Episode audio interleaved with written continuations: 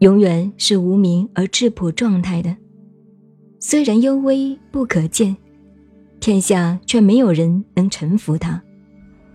侯王如果能守住它，万物将会自然地归从。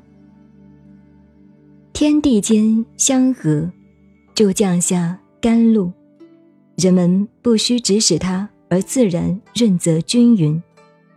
万物星座就产生了各种名称，各种名称已经制定了，就知道有个限度，知道有所限度，就可以避免危险。